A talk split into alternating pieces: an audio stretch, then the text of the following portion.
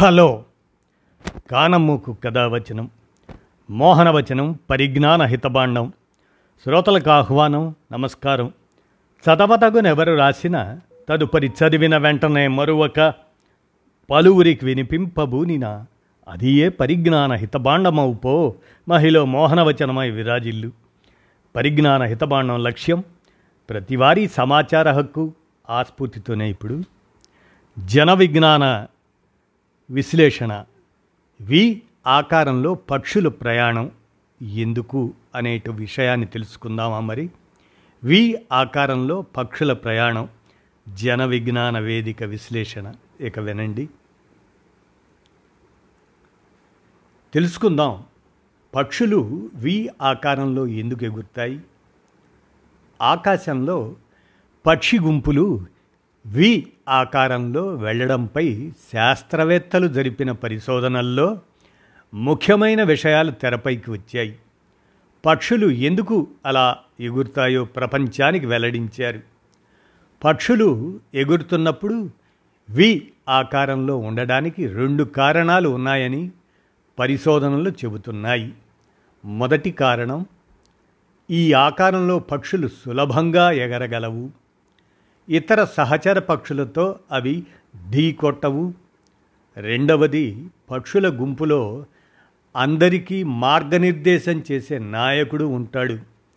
ఎగురుతున్నప్పుడు ఆ నాయకుడు ముందుంటాడు. దాని వెనుకాలే ఇతర పక్షులు ఎగురుతాయి. ఆ కారణంగానే పక్షులు ఎగురుతున్నప్పుడు వి అదే బాణం మొన ఆకారంలో పయనిస్తాయట. చాలామంది శాస్త్రవేత్తలు ఇదే అభిప్రాయాన్ని వ్యక్తపరిచారు.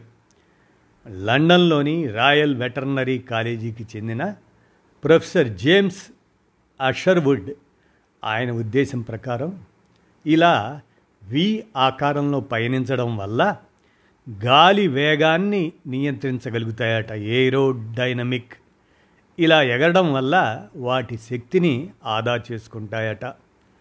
పుట్టుకతోనే పక్షులకు ఇలా ఎగిరే కళ లేదని పరిశోధకులు చెబుతున్నారు. కాలక్రమేణా ఇతర పక్షులతో కలిసి నివసిస్తున్న క్రమంలో అవి నేర్చుకుంటాయని చెబుతున్నారు. వి ఆకారంలో పక్షులు ఎగరడానికి వాటిలో ఉండే పోటీతత్వమే కారణం అన్న అభిప్రాయాన్ని శాస్త్రవేత్తలు తోసిపుచ్చారు.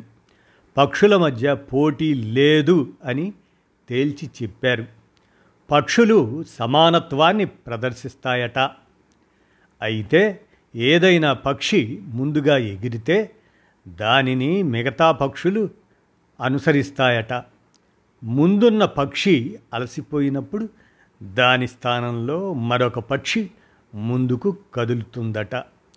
ముఖ్యంగా వలస పక్షులు వి ఆకారంలో పయనిస్తాయట. అవి పొడవుగా వి షేపులో ఎగరటం వలన అన్ని పక్షులకు నాయకుడిగా అవకాశం దక్కుతుందని పరిశోధకులు చెబుతున్నారు. ముఖ్యంగా పూర్తిగా ఆరోగ్యకరమైన పక్షులు మాత్రమే ప్రధాన స్థానంలో ముందుకు సాగుతాయని పరిశోధనలు చెబుతున్నాయి. ఇదండి.